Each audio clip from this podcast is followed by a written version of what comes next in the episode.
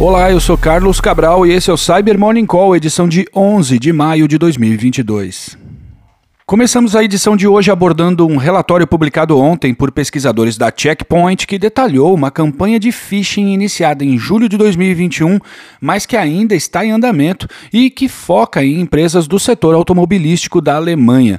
Segundo os pesquisadores, os criminosos têm clonado sites ligados à área e registrado diversos domínios parecidos com os de empresas do setor, com o objetivo de enviar mensagens de phishing. Os especialistas afirmam que há indícios de que a ameaça é operada por um grupo iraniano, porém sem qualquer vínculo com os tradicionais APTs que operam a serviço do país.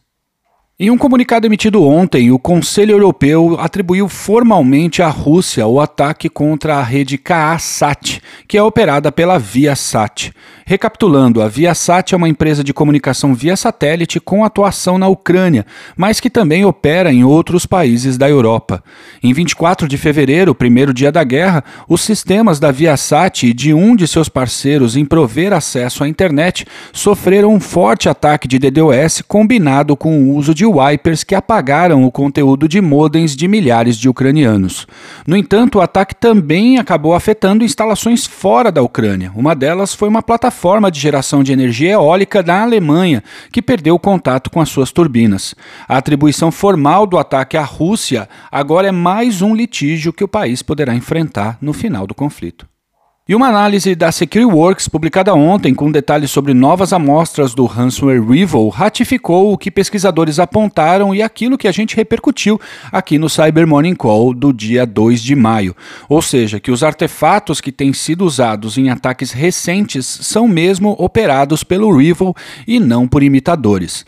No entanto, o malware passou por mudanças, destaque para vários ajustes no método de criptografia, para a troca das chaves criptográficas e também também para o fato de que o ransomware não faz mais aquela checagem por região do computador, de modo a evitar o ataque contra vítimas de países que integram a comunidade dos Estados independentes.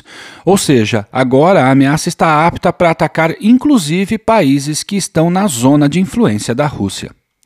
E o Lincoln College, um instituto de artes baseado no estado americano de Illinois, anunciou que irá fechar suas portas definitivamente a partir da próxima sexta-feira, devido aos graves danos financeiros causados por um ataque de ransomware no final do ano passado, somado às consequências da pandemia.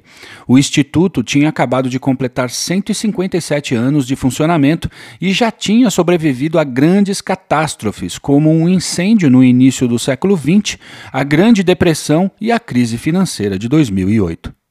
E ontem foi dia de Patch Tuesday. Dessa vez, a Microsoft corrigiu 75 vulnerabilidades. O destaque vai para a falha catalogada como CVE 2022-26925, que permite que um atacante não autenticado possa interceptar requisições de autenticação legítimas e usá-las para forçar o controlador de domínio a autenticá-lo, com isso, elevando os seus privilégios na rede.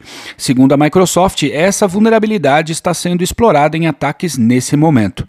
Outras vulnerabilidades críticas são a CVE 2022-22713, que permite ataques de negação de serviço no Windows Hyper-V, e a CVE 2022-29972, que permite a execução de código arbitrário no driver ODBC Simba para o Amazon Redshift. Também foram corrigidas 21 vulnerabilidades de elevação de privilégios, 4 falhas de desvio de recursos de segurança, 26 vulnerabilidades de execução remota de código, 17 vulnerabilidades de divulgação de informações, 6 falhas de negação de serviço e uma falha de spoofing. Bora atualizar. E é isso por hoje, obrigado por ouvirem o Cyber Morning Call e tenham um bom dia. Você ouviu o Cyber Morning Call, o podcast de cibersegurança da Tempest. Nos siga em seu tocador de podcast para ter acesso a um novo episódio a cada dia. E para saber mais sobre a Tempest, nos siga no Instagram, Twitter e LinkedIn ou acesse www.tempest.com.br.